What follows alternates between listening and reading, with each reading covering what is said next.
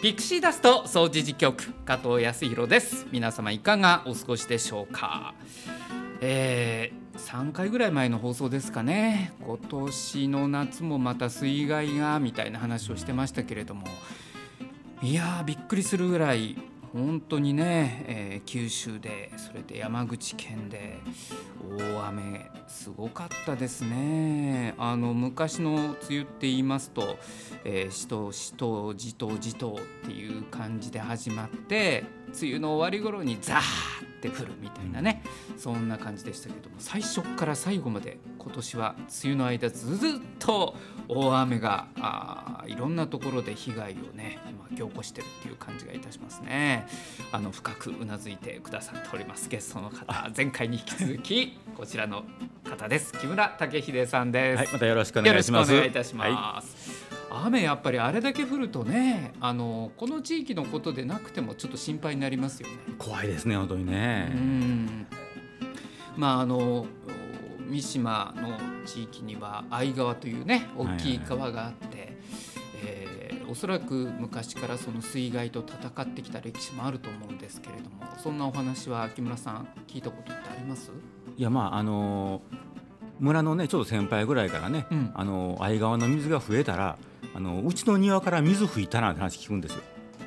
えー、天井川になっとって、はいはい、水圧かかるんですよね。堤防の下から水が染み出してきて。なるほど。恐ろしい家やったって言うんですよね。その相川が向こう行っちゃうまでは。はいはいはい、はい、そうですね。付け替えをして流れを変えたわけですよね。ね。まあそのあたりも水害との戦いみたいなところから、えー、こうしていこうみたいなのを決めて、ね。はい、でそれにきっと反対する人もおりいろんな歴史がねこの地域にあったんだなと思いますね。いや堤防の下から吹き出してくるってことは多分それもっとひどい状態になると堤防が崩れるんですからね。っていうことですよね。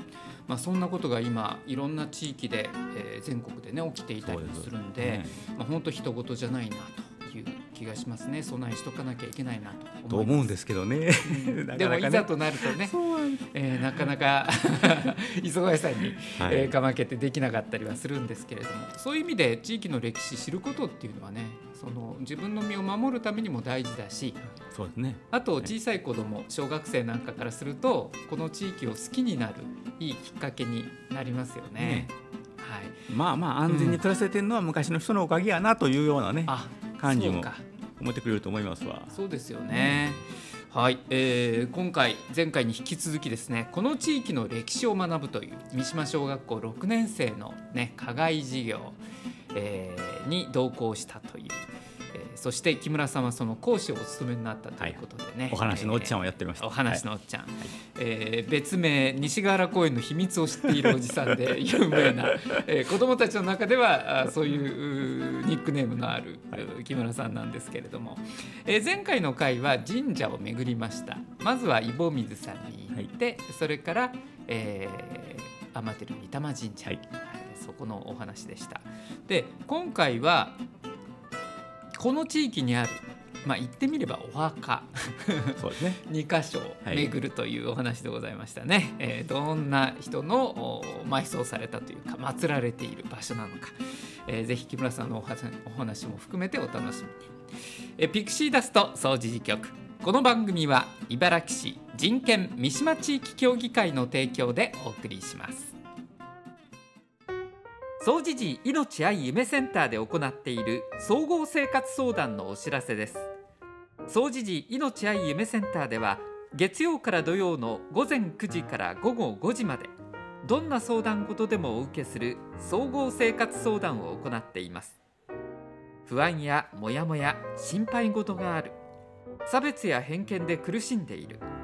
またこんなことをしてみたいなどどんなことでもご相談ください。お問い合わせは総持寺命愛夢センター電話072-626-5660までピクシーダスト総持寺局今日の特集でございますが前回に引き続きまして三島小学校6年生の地域の歴史を学ぶその振り返りでございます。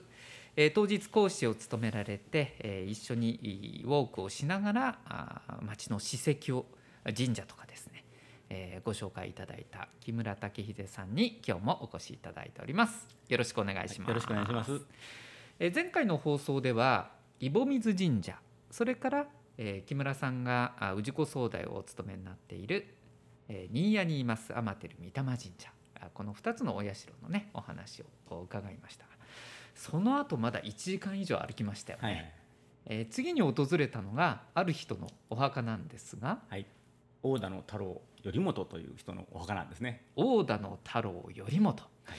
えー、この人は一体いつの時代のどんな人だったのかっていうところからちょっとデジタル紙芝居の、えー、当日6年生に見せた時のお話をギュッとコンパクトにしていただいてお話しいただけるでしょうか、はい。まあ、まずはですね、うん、あの歴史上のことを言い出すと難しい話になるんですけども「ええ、あの平家物語」に載っている武将なんだと。平家物語、はいということなんですよ。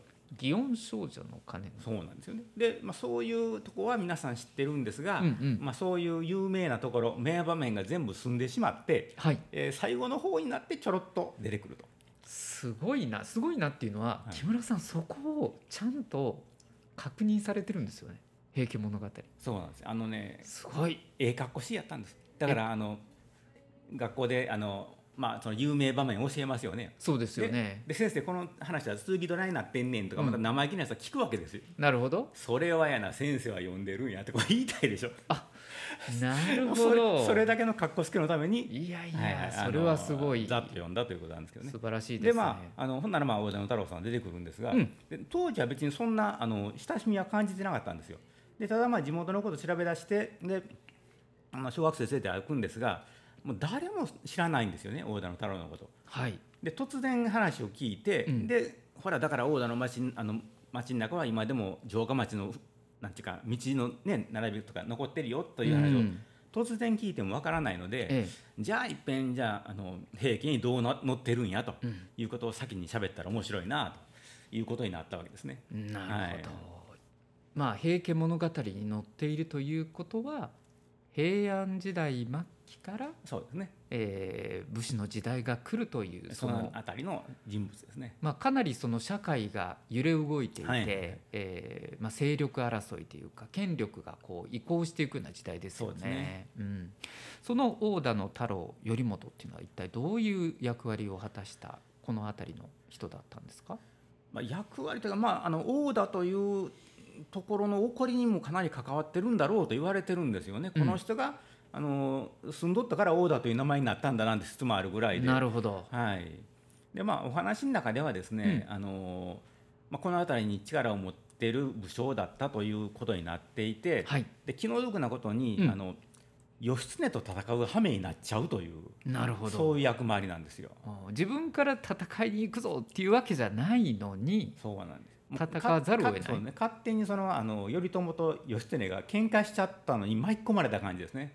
はい、はい、これ大田の太郎頼元のお墓というかまあお城というかその勢力圏、えー、彼が治めてた場所っていうのがちょうど位置的に言うと今で言うとうんとイオンタウンがあるあたりやでもこれも近くですね。はっきりしたことはわからないですよ。ただ、うん、あの地名にねあの城という字が残っておったりするので、はい、まああの辺りやったんやろうと言われたりしてますね。実際だから墓と言われる場所もイオンタウンのそこなんです、まあもともとはね今のイオンタウンの中にあったんですがあの そうなんですか、はい、あの東芝をこう誘致するときに、ええ、当時の茨城市は必死なのであの、はい、そんなもう異物なんかどうでもいいバサッと大きい土地を差し上げますになったんでしょうね。で移転してはるんですその時に。ちょっとその歴史はそその歴史で面白そうなんですけど、ね。まあまあはいはい、はあ移転してたんですか、はい、でまあ今のところにあ落ち着いてはるみたいですけどね。まあでもあの辺りの地域だったってことですよね、はい、要は。そうですはい、うん、だから、えーと、今でいうと大手門学院大学の総持寺キャンパスがあり、イオンタウンがありちょっとその先には、えーと、と雲見坂という坂があって、西国街道がちょっと通っている、この辺りにいたっていうことがあれですよね。多分巻き込まれる原因になってますよね。はい、であのー、とにかくまあ、兄弟が喧嘩しちゃうと、うん、で、えーまあ、許してもらおうとするんだけれどという、うん、まあ、有名な話があるんですが、はい、結局、まあ、頼朝はもうあの義経はもう討つべしと、うん、決めちゃったと、はい、なるわけですね。であのまあ京都で戦う羽目になると、まあ、京都の連中は困るわけですよ、うんうん。巻き込まれるから。で義経もここでは勝ち目がないと思っているので一旦その九州の方に落ち延びてうん。でそこで再起を図りたいと、まあ、こんな話になるわけです。なるほど。まあ先ほど平家物語の最後の方に出てきたというふうにおっしゃっていた、はい。まあ平家がこう滅亡していくっていう流れの中で、もう滅亡し終わってからの話なんですよね。だから源氏によってまあ滅ぼされるわけですけども、はい。そこで大活躍をしたのが源義経だった、はい。あまりにも力を持ちすぎた。あまりにも自由にやりすぎたんじゃないかみたいなことが大河ドラマでも描かれてましたけど、はいはい菅田将暉はやりすぎやと いう感じになってましてはいはい大泉洋が怒るわけですよね。はいはいはい。で兄弟喧嘩が始まってそうですはい菅田将暉を撃てと。そうなっちゃう大泉洋が言うと。まあ、こんな例えも含めてデジタル紙芝居でお話当時ね。ねされてましたけども、はいはい。でまあ落ち延びようとして西へ逃げていく。そね。れが西国街道を通ってた。そうなんですよ。あのー船に乗って九州へというルートを考えるわけですね。なるほど、ほんならあのーえー尼崎ぐらいで船に乗りたいんですよ。うん、で京都から尼崎に向かうのが西国街道ででそれが大田のお中をど真ん中をぶち抜いとるわけです。そうです。そうなるわけですよ。今もそうですもんね。今もそうですからね。ん。でじゃあこれはそこにたまたまお城構えてるもんですから、はい。どうするお前と。ああどっちにつくんだ。どっちにつくんだでししかもこれあのそのさっきの言ったそのあの権力が移り変わりつつある時期なので、はい。京都の、えー上皇様はですね、うん。あの義経にあの義経に院宣を与えてるわけですね。なるほど。お前がそ俺のなその家来として頑張れよ頑張れよ、九州のあの武士たちは義経の命令を聞くようにというふうな院宣をもらってるわけですよ。なるほど。だからこれなんていうかな院宣ももうてはる人やねんからどうぞ行ってくださいと言ってええようなもんやけど、うん。それやってしまうと頼朝さんに恨まれると。そうですね。さあどっちつくんだ？どうする？どうする家康ですよね。家康じゃないけど。どうする太郎とそうなんです。大田太郎大と田太郎。だからあのー見逃しちゃうと、うん。後からあのー頼朝が派遣した追討軍にやられちゃう。はい、で迎え撃ったらですねこれがその兵器は意地悪いんですけど、うん。こっちの方が圧倒的に人数少ないんですよ。こっちというのは？あの大田の太郎の勢力の方が。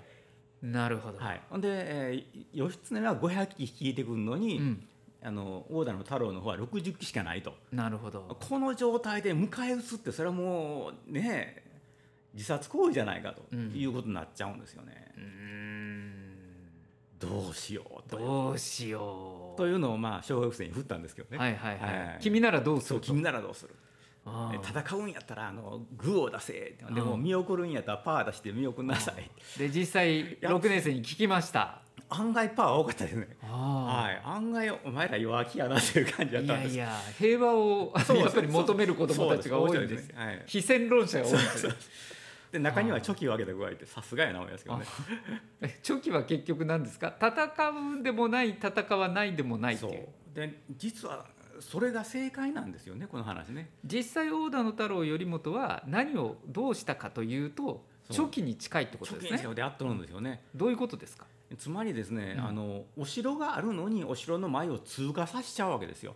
義経にはい、で通過さしといてうん鳩を追っかけるんですよね。「待て。おかしなことやってるでしょこれ考ー!」えたら。あだけど結局どこで追いついてるか言ったら、えー大田のまあなんていうか城下町というんですかね、え集落を通り過ぎた向こうのうん。川っ腹に行ってから追いついて後ろから矢を撃ってると。ーなるほど。なるそうか。大田のその街中でやるとそこで戦ったらそこに住んでる人たちとか自分たちの家も含めて被害に遭うからでしょうね。とりあえず通り過ぎるのを待ってそう待てーって言って河原まで行ったんですか？相川の、はあ相川はまだ向こうにねいっぱい川ありますからあずっとね川っ腹ですからね。いはい。でそこで後ろから矢を置いて、はい。でまあ多分彼の作戦としてはうん、そう激しい反撃してこないと読んだんでしょうね。もう逃げようとしてるわけだから。とにかくあの自分なんか相手にしとったらさらにその後ろに巨大な追悼軍がいるわけですから、はいはい。これはもうあんなやつらほっとけと言って先へ進むだろうと。なるほど。でそうなってくれたら、うん。大田太郎としては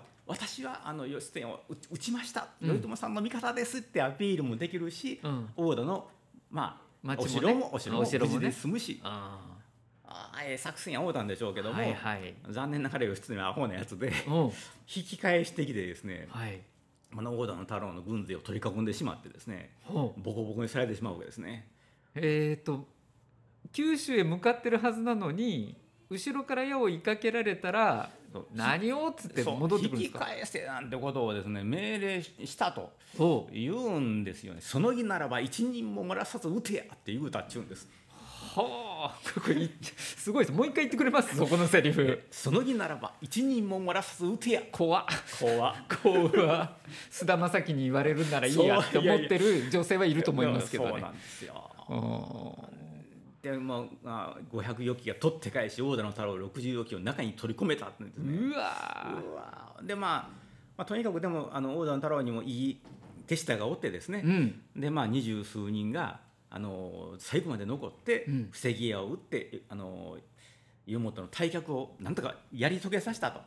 ご主君を守り抜いたという話になってるんですよね。大田の太郎頼元はそこから逃れられたまあ、怪我したというふうにあの、まあ、兵器ではなってるんですがそれでもまあなんとか逃げたという。はい。でまあその時は事なきを得て大田の太郎頼元はそこでまたずっと治め続けたんですかねそうの地域を。そうみたいですね。うんでまあその史跡みたいなもの。今はだから西国街道を そういう義経の軍勢が行ったんだと。で川っ腹で戦ったんだっていうのがなんとなくイメージが歩くともうできちゃうってことですよね。はい。今もその川があったりするから。でその後頼元はどうしたんですか？そこで。まあ、よ頼元の方はうん。なんかね、あのこれもどこまで嘘か本当かわからないんですが、あの南北朝時代にも彼のそのまあ多分なんかな子孫なのかなのの家がそこにありましたよみたいなことが残ったりするのでかなり長くその大田のお城っていうのは続いたみたいですね。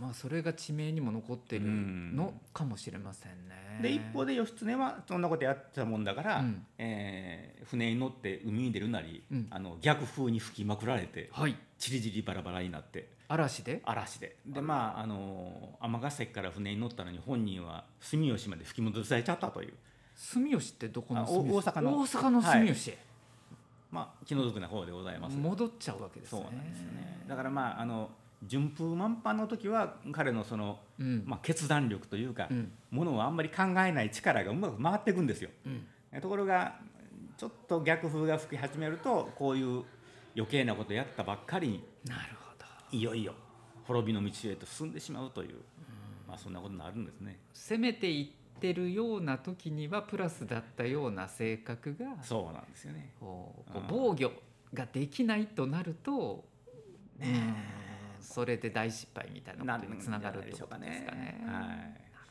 まあ、ただとにかく大田の立場からすれば、うんこいつのこういう苦しい決断のおかげで大田は無事に残ったんだとそうですね。こうなりますから、うんああそれはあいつは大した男やでとうん、いう評価になるのもまあ間違いないんじゃないかなと思いますね。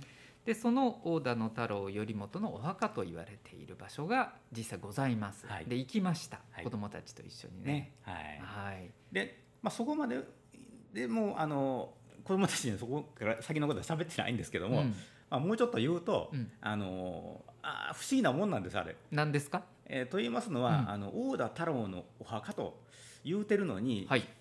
刻んである文字があの地蔵菩薩と書いてあるんですね。おう。地蔵菩薩。であの武将の墓なら八幡大菩薩と書いてあるんじゃないのか そうですよね。とねえ思いますよね。うんで、えーおかしいなとかいうことをずっと思っとって、うん。で調べんでええのよけど調べてみたらですね、はい。であれおそらくあの小さいお子さんの供養塔やったんじゃないかなというふうになるほど。思い始めたんですよね。ええはいそうですね。お地蔵さんって言えば子供のね。そうなんですよねうん。なるほど。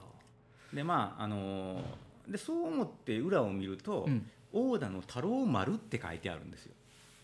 大田の太郎丸？丸はあ。でこれ丸幼名ですね。ということやと思うんですよだから、うんあの日吉丸という人がおりね、えええそれこそ牛若丸がおりですけえそうどねですね。その牛若丸のお墓があったら義経いないでしょという話になってくるんですよ。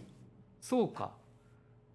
じゃあ何なんだあれは？っていう話ですね。そうなんですよねだけど、うん。あのもう随分古いあの記録にあの大田の太郎頼元の墓として紹介されてるんです。はあ。謎は謎のまままあね残っていくわけですけれども。ですよね。あでも多分あの、まあ、僕の説で言えばですよ、ーはい。あのあれはあの幼くして亡くなった太郎ちゃんのお父さん、お母さんが、えこの子どこ行ってしまうんだろうと、うん。でお地蔵さんにどうぞ私のたちの代わりに付き添ってやってくださいとうん。いう祈りを込めて建てた日なんだろうと思うんですが、いつの時代からかあの、まあ、地域の英雄の武将の墓として大切に大切にされてきたと。なるほど。まあ、きっとお父さんお母さんもあのあの子に何もしてやれんかったけど、ええ名前つけたったなって言うて、うん。ねえーおかげさんでずっと大事にしてもうてるわということになってるんちゃいますかね。なるほどね、はいまあ、そんな大田の太郎頼元のお墓を左に見ながら、はい。まあ大田の村って言いますかね、その集落の道細い道を歩いて、えー子どもたち行きました。はい。でそそうするとやっぱり確かにその突,、突撃しにくい道になってますよね。はい、まっすぐ歩けない。そうですよね。で突き当たってまた曲がって。でしかもどっちへ行ったらいいんだっていうことをしょっちゅう考えんといけないような道になってるんですよね。はい、であ初めて僕も歩いたんですけどあそこお寺がちゃんとあって、はいはいああそうか寺があってその周りに家があって一つの村が形成されてるんだなっていうのもよく分かりましたそうね。えー子どもたちの様子もねちょっと聞いていただければと思います。今皆さんはここ大田公民館にいます。ね、でこここんなでかいんで全部回れませんのでここからぐるっと行ってここにねまあどういうかこの辺に古墳がまだ2つあんだよ。であんな公園の中の山みたいにほんま古墳やねん。そこまで行ってここでぐるっと回って帰ります。ね、でわずかこんだけのこっちゃないけど歩いたらそこそこあんででかいからなこれな。はいでかいのがすぐ横にあるのを意識しながら歩いてください。はいということで大田の集落をずっと歩いていきまして、まあ、子どもたちもひょっとしたら航空外なので初めて歩く道だったかもしれませんね。あの西川原もやっぱり古い町並みというか道も残っていて多分昔の街道みたいなものも残ってたりしませんかね？ね。あのまあ規模が全然違いますけど、あの巡礼街道ですよね。西側の中で続いてるのは。はい巡礼街道、はいつまり総持寺さんでお参りをして次勝おじさんに向かうという。はい今だったらバスで33所巡り行きますよっていうところが歩いて昔はね参拝に行かれてたと、実際あの石塔に書かれてますよね、はい。えっ、と左総持寺右勝おじかな？勝王寺みたいはに書かれてますよね。はい、えー大田の集落はまあ昔ここにい一大勢力があったんだよといいうことで敵から攻められにくいように道もまっすぐずっとさーっと行けないような仕組みになっているはい。その町が今も残っているはいということですね、そこから今度は西国街道に出てで西の方へ向かっていきました、ね。はい。で、えーまあ上り坂がありまして、はい。これが雲見坂といって有名なところで、そうですね、はい。今も地名として雲見坂って残ってますね。結構あのぐーっと坂を登っていくと見晴らしいいですもんねそうですね。ねはいはいでさらに歩みを進めていきますと左手にあるのが携帯天皇陵そうまあ、はいと言われているけど、と言われている、けどっていうやつですね。はいうん。大田茶臼山古墳と言われている。はい、古墳名としては大田茶臼山古墳、ね一応宮内庁は携帯天皇陵。ということで、はいえー管理されているのが宮内庁なんですねですよねはい。だから勝手に中には入れないしそうですそうです。えー不敬に当たるようなことはしちゃいけないよみたいな感じですよね。はい。で子どもたちあのまたねあの声を聞いていただきたいんですけれどもやっぱりあのスケール感にびっくりしてましたね。そうですね。うんまああのー最初に僕がそのあの歴史ウォークに参加した時に、ええ、あの横を歩くだけやったんですよ。そしたら分かってくれないんですよね。あのあなんでですか？でかいやろでかいなんか森があるなというイメージで見てしまって、古墳という認識ができないんですね大きすぎてね。うんそうなんですよ。はい、それでまああの行く前に、うん。あのじゃああの古墳が三島小学校の上まで飛んできたらどうなるみたいなものを見せて、うんうんうんで巨大やろっていうことをやってから、うんでまあ回ったんですけどね。はい。で実際木村さんはあの航空写真をご用意されていて。そうです。今,み、えー。今みんなはここを歩いてるんやでっていうのをそうですね。見せたら、あこの角っこのとこかとか言ってましたね。でかっとか言ってましたね。子供たちその写真見てで結構もうその頃1時間も過ぎてますんでは歩き出して。え相当疲れてきてて「まだ歩くの?」みたいなトーンをにじませながらぐるーっとその堀の周りを回って。片側だけですけどね。片側だけなんですよね。行けてもね。そう。でちょうど高田町の手前ぐらいまで行ってぐるっと回って戻ってくるという。まあ、倍長というんですかね、まあ、家来みたいなあのお墓がありますので、それを見てもって帰ってきたという格好ですね。そうですね、はい。あの僕もあれは全然知らなくて、えっと、携帯天皇陵大田茶臼山甲府の、まあ、道を挟んだところに公園があってそこにこんもりした丸いね。ねえーこんもりした部分があってこれ実は古墳なんだよっていうふうに教えてくださってましたね。へえとか言いながら子どもたちもそこを歩いてちょうど愛野大学の近くなんですけれども、で小学校に戻ってきたということですね。はい。えー小学校に戻ってからもねいろいろおさらにお話をしていただいて、まあ実際子どもたちと回って今回木村さんどんな感想をお持ちですか、いやまあ、あの今回ね新ネタがその大田太郎の話だったんですよ。うんうんうん、で今までねあそこであの歴史上の人物としての紹介をあれドーマーさんが担当やったのかなやってはんねんけどええピンとこないんですよね子供たちにしてみたら。はあはい。なるほど、うん。つまりああまりにもその昔すぎたり自分との接点がないってことですかねそうですよピンとこないっていうのは。ん。うん。でだからあの大田太郎は実は非常に苦悩したんだみたいな話を先にしといたのでちょっとはまあ親しみを感じてくれたかなという、まあ、そんなところですね。ね。あとちょょうど、あの時期的にも良かったのは 大河ドラマのねちょうどやってたんです「よね。鎌倉殿の13人」終わった直後じゃないですか。で菅田将暉と大泉洋だよっていうとなるほどみたいな。あの歴史が大好きな子が一人いましたね。あなんかね詳しいこと言ってましたね。な。んかこれわかるって言ったら「はいはい」っつって手を挙げる子もいて、まあ、ああいうところでなんか自分今まで一人で楽しんできてたけどあこれっておじさんたちと話せることなんだみたいなね。そうですそんな気づきもね小6生あったかなと思うんですよね。あの今回じゃないですけどねあのなんかで喋った時に、ええあの2回目いなんかそれは何回か連続で行ったのかな、まあ、2回目行った時にあのおじさんこんな本知ってるって持ってきた子いますよ。それあの友達になってあげようと思われてるんじゃないですか？そうかねなんかなんか聞いたらお父さんかおおじいちゃんかがそういうことをやっててああそうなんだ。はいでなんかあのそんな子もいました。いや面白い。面白いですね本当にね。だ地域の歴史を学ぶって言いながら教える教えられるだけじゃなくて世代を超えてなんんかこうつながっていける可能性感じますよね。お仲間が見つかるんですねあれね。はいえー最後に子どもたちのね声も聞いてますので、えーぜひ感想を聞いてください。いいですか？はい、えーお疲れ様でした。えー今日は町探検でしたけれどもうん回ってみてどんな気持ちでしたか？意外と三島ってあの昔のことがたくさんあってすごいなと思って貴重品とかまあなんか8000万のお皿とか出てきたとか言ってましたけどああんなんがこの近くにあるってなんかめっちゃ誇れるなと思いました。あのたくさんいろんなところ回りましたよね。どこがなんか印象に残ってますか？やっぱりちっちゃいでっかい古墳。でっかい古墳。あのなんかめっちゃでっかい古墳みたいな。226メートルかな。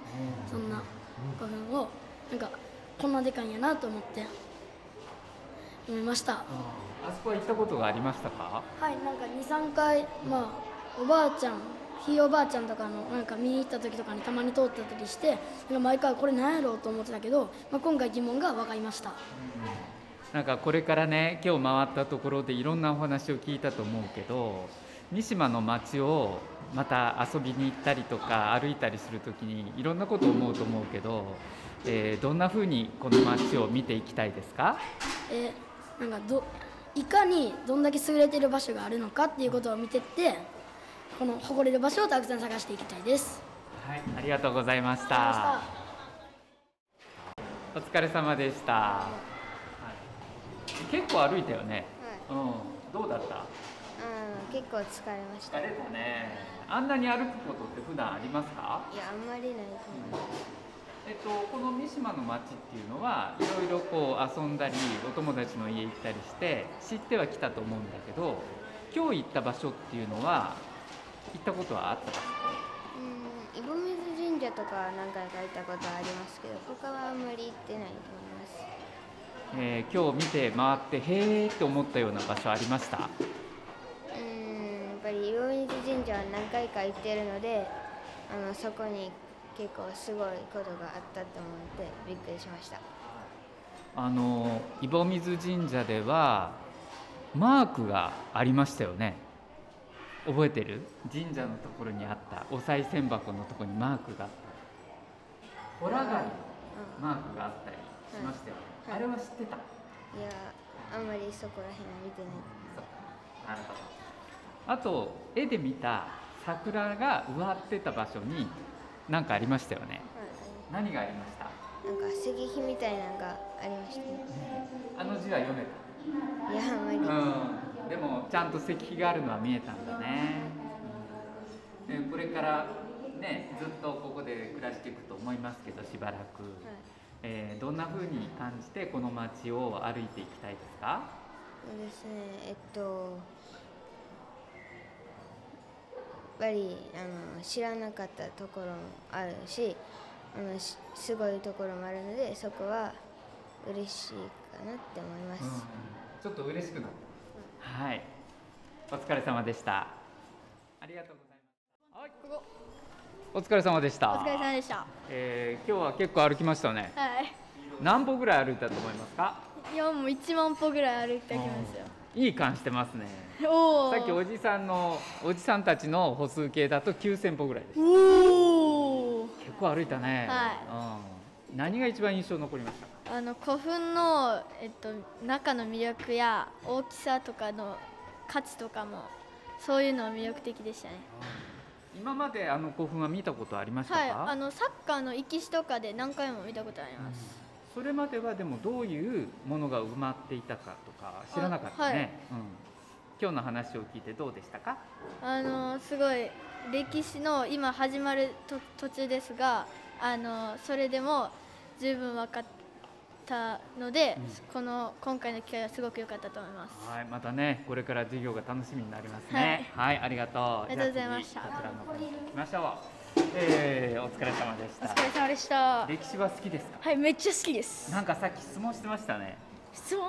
ん？あ答えてましたね。え、あの、イオはどこですかっていう。あれ違ったかな？えあれは貝塚さん。また別のことだよね。あ歴史が大好きなんだ、はい何時代が好きなんですか？戦国時代です。戦国時代、はい。今日はちょっとそれよりも前のお話がありましたね、はい。何が印象に残ってましたか、えっ、と古墳の大きさとえっ、と身近にある古墳にまず驚きました。うん。こんなにたくさんあるとは知らなかった、はい。僕が知ってたとしてはモズ古墳群と今城塚。古墳しかあんまり知らなくて驚きました。はいまあ、モズ古墳群っていうとかなりね、はい。大量にある大阪の南の方にある場所で,、で今城塚は高槻ですけどはい。茨城市内にもあった。三島のすぐそばにありましたね、はい。あと神社もいろいろ回ったと思いますけど、はい、一番印象的にあったのは、えっと、井戸水神社であれ？なんか名前が井戸水の理由が今回分かれてよかったと思いますお話を聞いてから行ったもんね、はい。これからどんなことを考えて、はい。えーこの町で暮らしていきたいですか？えこれからは、えっと、身近にあるものとかを考えてで、えっと、どんどん考えていって答えを出せるように頑張って歴史を勉強していきたいです。あ楽しみですね。はい。ありがとうございありがとうございました。さあじゃあ次続いてねまたお聞きしましょう。お疲れ様でした。今日何が一番印象に残ったかな？えー、もうこんな身近に古墳もう大きな古墳があってびっくりしました。古墳がやっぱり印象的だった、えー古墳以外でなんかその戦いの話とか聞いてからお墓の跡とか行ったでしょあそこはどうだった？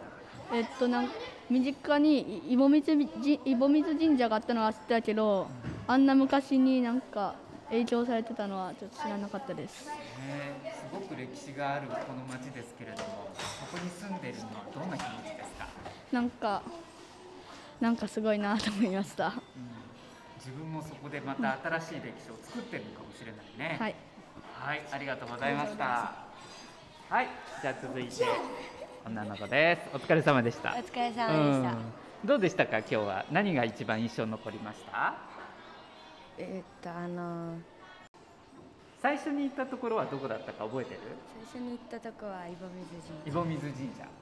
いつもと違うところから入ったんじゃない？そんなことはない、いつもあの道を通っていくんですか、はい、イボ水神社には何があったか覚えてるかえっとイボ桜？のイボ桜ね。のはい。後とか、跡があったね。何て書いてました？イボ桜って書どっちいてた。こ側から書いてあっっち側た右から書いてあった。普段の順番と違ってたよね。あれなんか面白くなかった？面白かった。ねえ、はい、イボ水さんからまた歩道橋を渡って別の神社行ったよね。にや新谷にいます。天照御霊神社。はい。あそこはどんな印象でしたか、うんなんか木ばっかりに包まれてた。お社の中こうちょっと覗いたりしたよね何か見えました？何が？なんかちっちゃいちっちゃいなんかおぼおお坊さんちゃうわ。なんかお墓みたいなところ見えた。祠があった覗いたことなかったでしょこれまで。ね。通過するだけだったんじゃない？あの辺ね、うんえーこの町に住んでるのどんな気分になりましたか？今日は行ってみて。え三島ってすごいなって思った。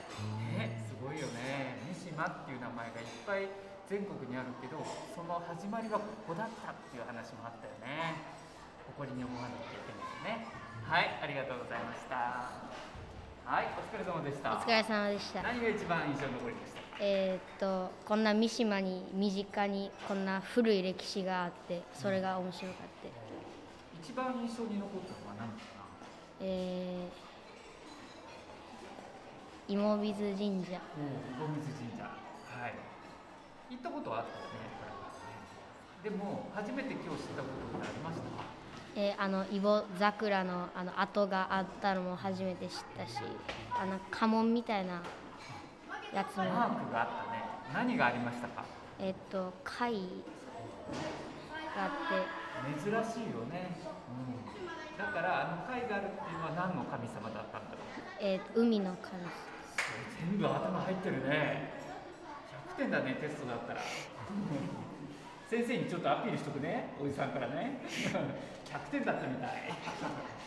はい、えーこの三島に暮らしていくっていうね、自分のこう家もあるわけですけれども、どんな気持ちですか。えーあ三島にいてよかったなみたいなね、はい、今日はありがとうございました。ありがとうございましたはい、じゃあ女性です。女の子です。はい、どうでした？か今日。えー、と疲れたけどいろいろな歴史を見れてよかったなと思いました結構疲れたね。あんなに歩くことって普段ある？ありませんなかった。でもいっぱいいろんなことを知ることができたんじゃないですか？はいはい。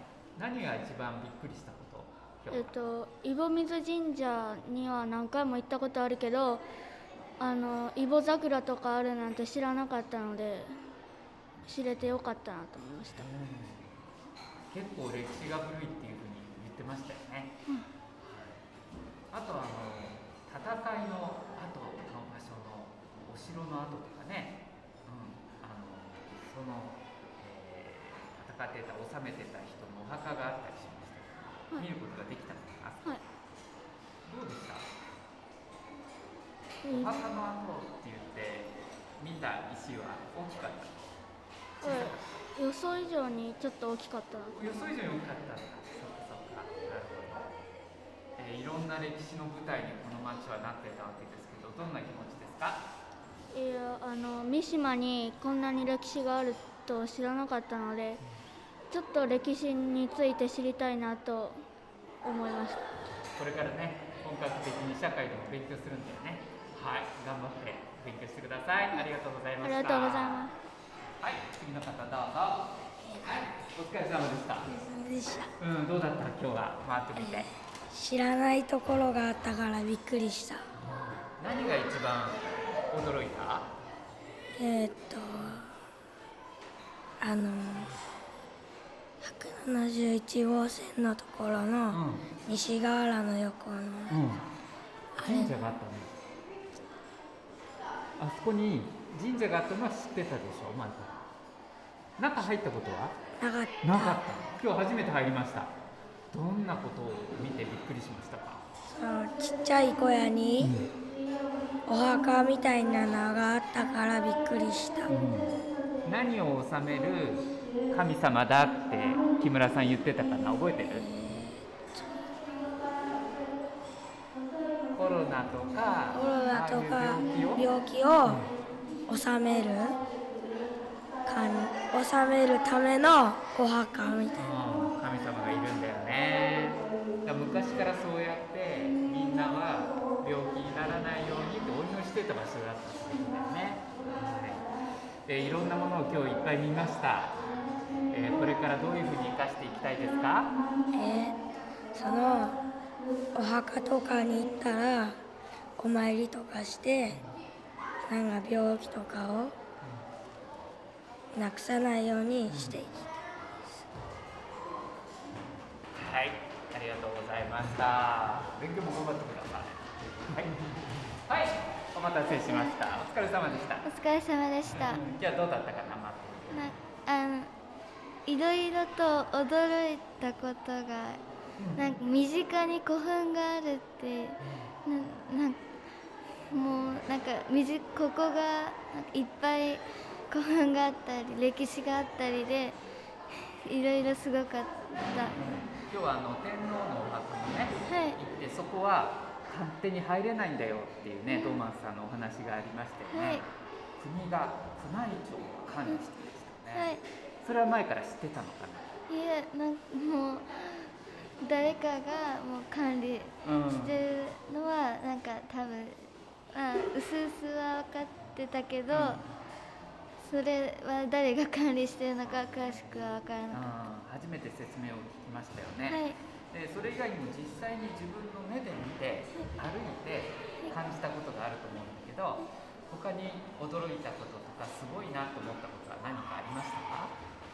うんなんか井戸水神社にもいろいろななんか水の神様がいたりしてなんかそれも知らなかったのでなんかもうなんか神社の中も覗いてみたりしていろいろとすごい歴史があるんだなそうですね、あんな蔵の中覗くなんてことは普段ないもんね、初めてできた経験でしたね、ぜひまたこれからのね勉強にも生かしてください、ありがとうございました。ありがとうございました。お疲れ様でした。はい。今日は回ってみてどうでしたか？えー茨城にはいろんな歴史があるんだなと思いました。初めて知ったことも多かった？はい。びっくりしたことって何かあったかな？なんか井戸水じあーなんか防災公園の、うん。えっと明明祭なんだっけ？えー防災公園の近くの、うん。なんかあのなんていう神社だったっけ？大田の？はい、うん。大壇神社がなんかすごいなと思いました。以上にえっ、とあれかな？171号線渡ったところの神社あはい。うんあそこはなんか2つ祠がありましたね。お社がね、覗いてみた。はい。何が見えた？なんかお墓？おお墓という祀ってあるものがあった、はい。えー今までそういうのを知ってましたか？いや知りませんでした。土地の神様だからこの土地を守ってきたんだよね長いことね。すごい歴史。はい。それはどういうふうに感じますか？今ここに住んでて。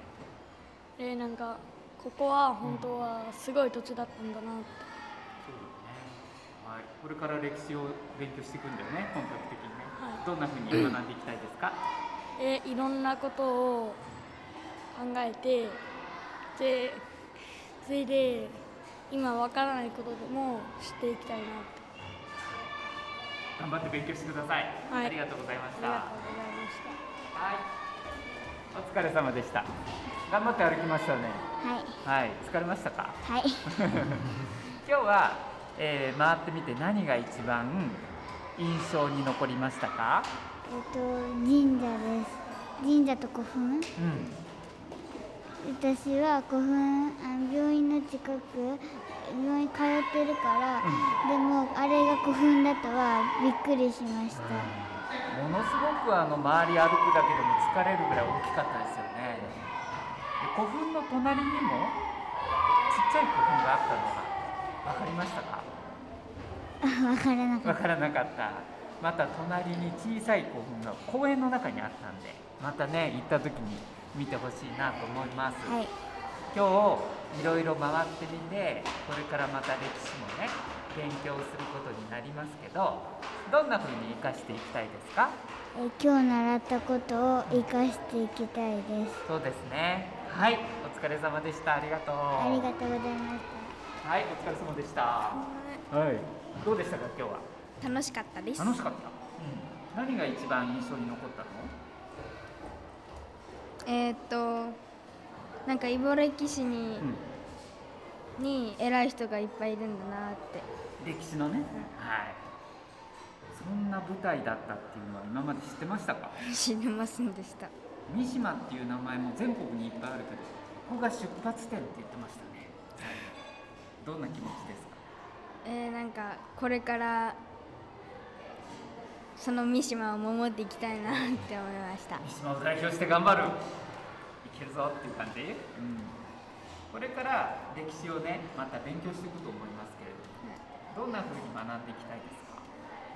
うーんと歴史をちっちゃい子たちに教えれるように頑張りたいですいいね今日の話誰かに伝えるとしたら誰に一番伝えたい？家族ね、ぜひお家でも報告してください。はい。ありがとうございました。はい。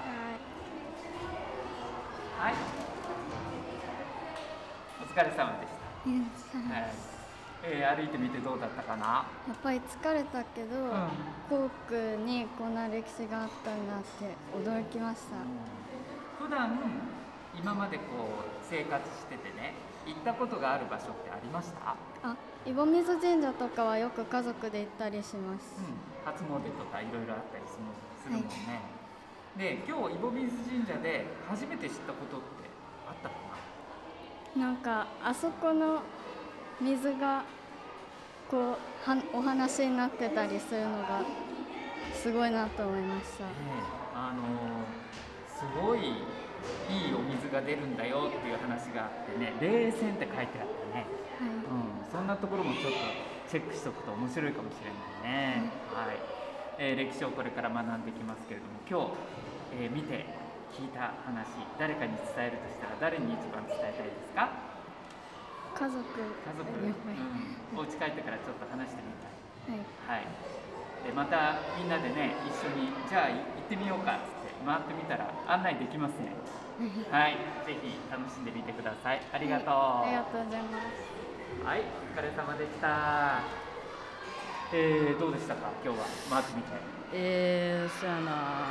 三島っていう地域でその有名ななんかその有名人が通るなんかあれっていうか道とかがそういうのがその三島のこの近所にあるっていうのがびっくりしました。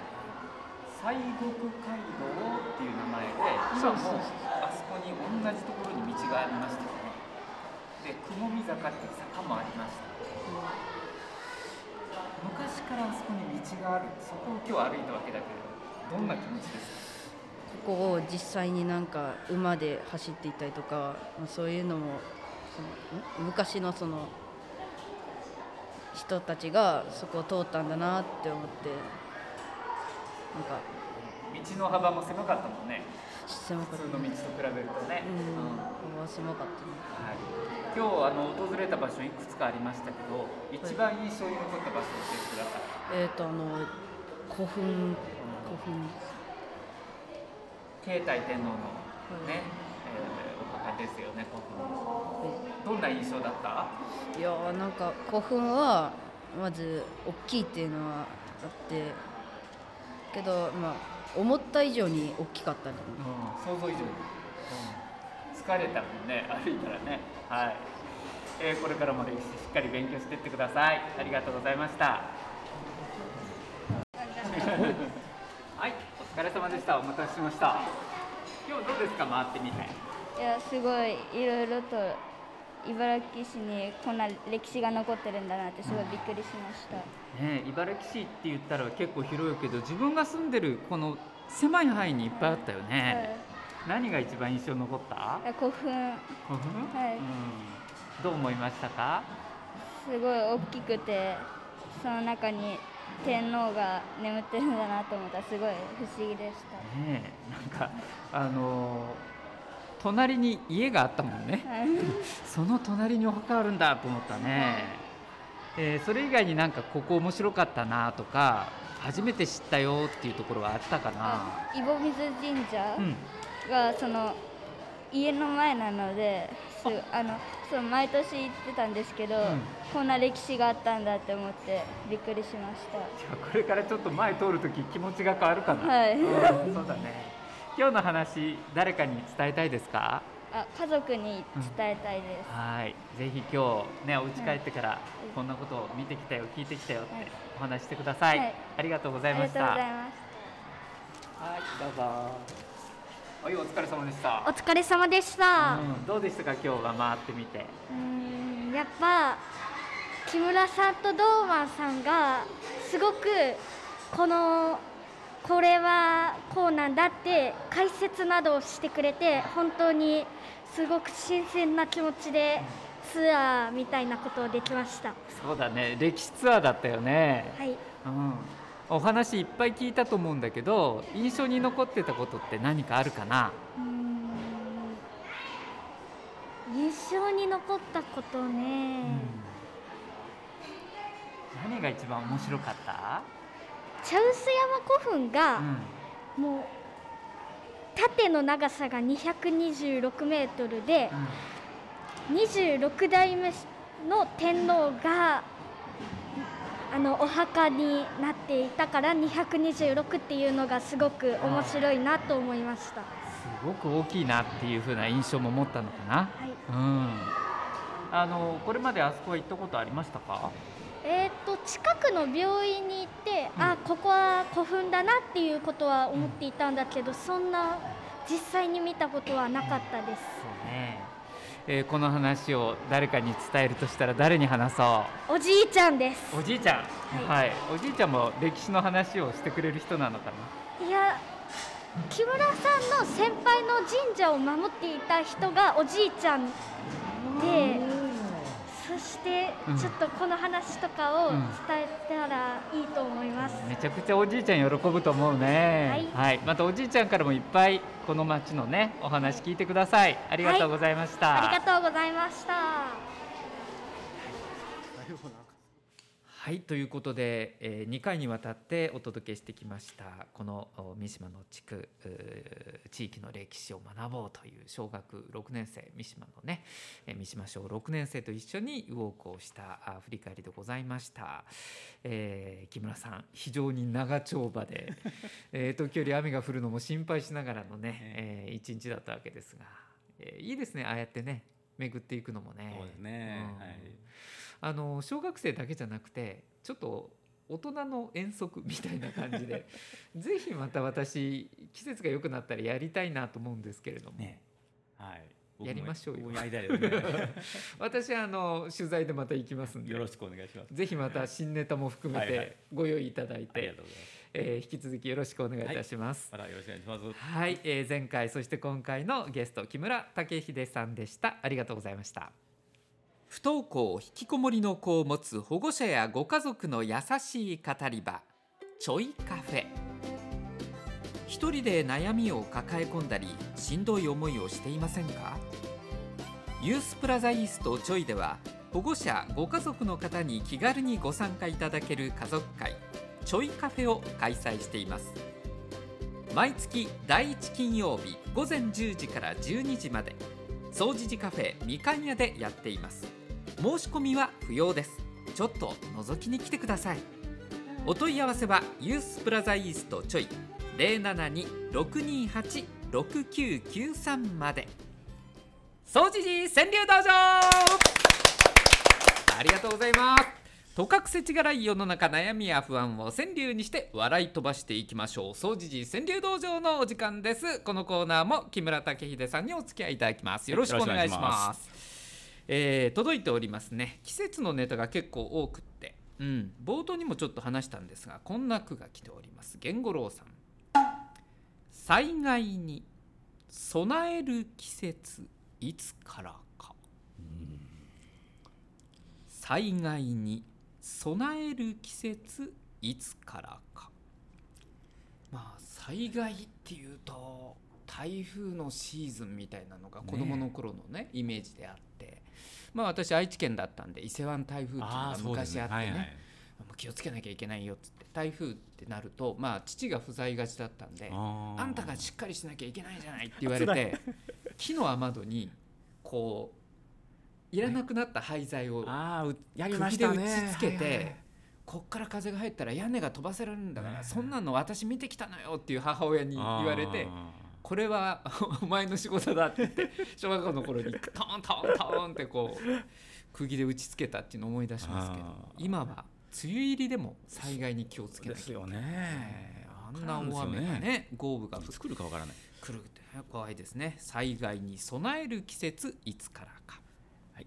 や同じく源五郎さんです。はい。慰霊の日、石碑に刻んだ誓いの日。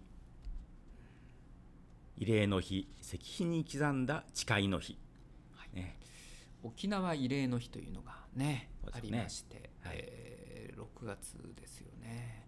あの8月15日っていうのは終戦の日としてまあ誰もが知っているそうですね。日はい。ですけど、沖縄でその地上戦が、まあ、あ集団での戦いですね、えー日本軍としてのお戦闘が終わった日を慰霊の日としていて、ただこれあのほんまにそうですよ。だから誓いの日なんですよね、うん。もうしないっていう誓いの日のはずなんですけどという、まあ、ことだと思いますね。まあ、今現状ね世界で戦争がまだ続いている地域もあって、その辺も含めて考えられた句ですかね、もう一度お願いします、慰霊の日。石碑に刻んだ誓いの日続いてこちらの方。ただの足。かっこパスカル。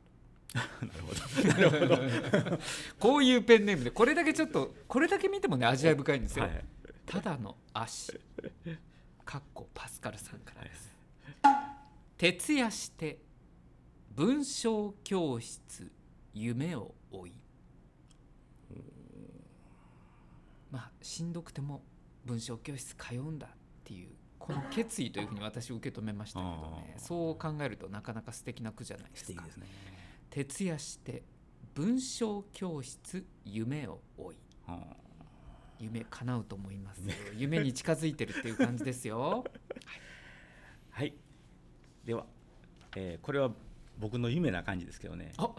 木村さんの夢、どんな夢だろう？夏の空。すっきり目覚めて気持ちよいえーお名前は？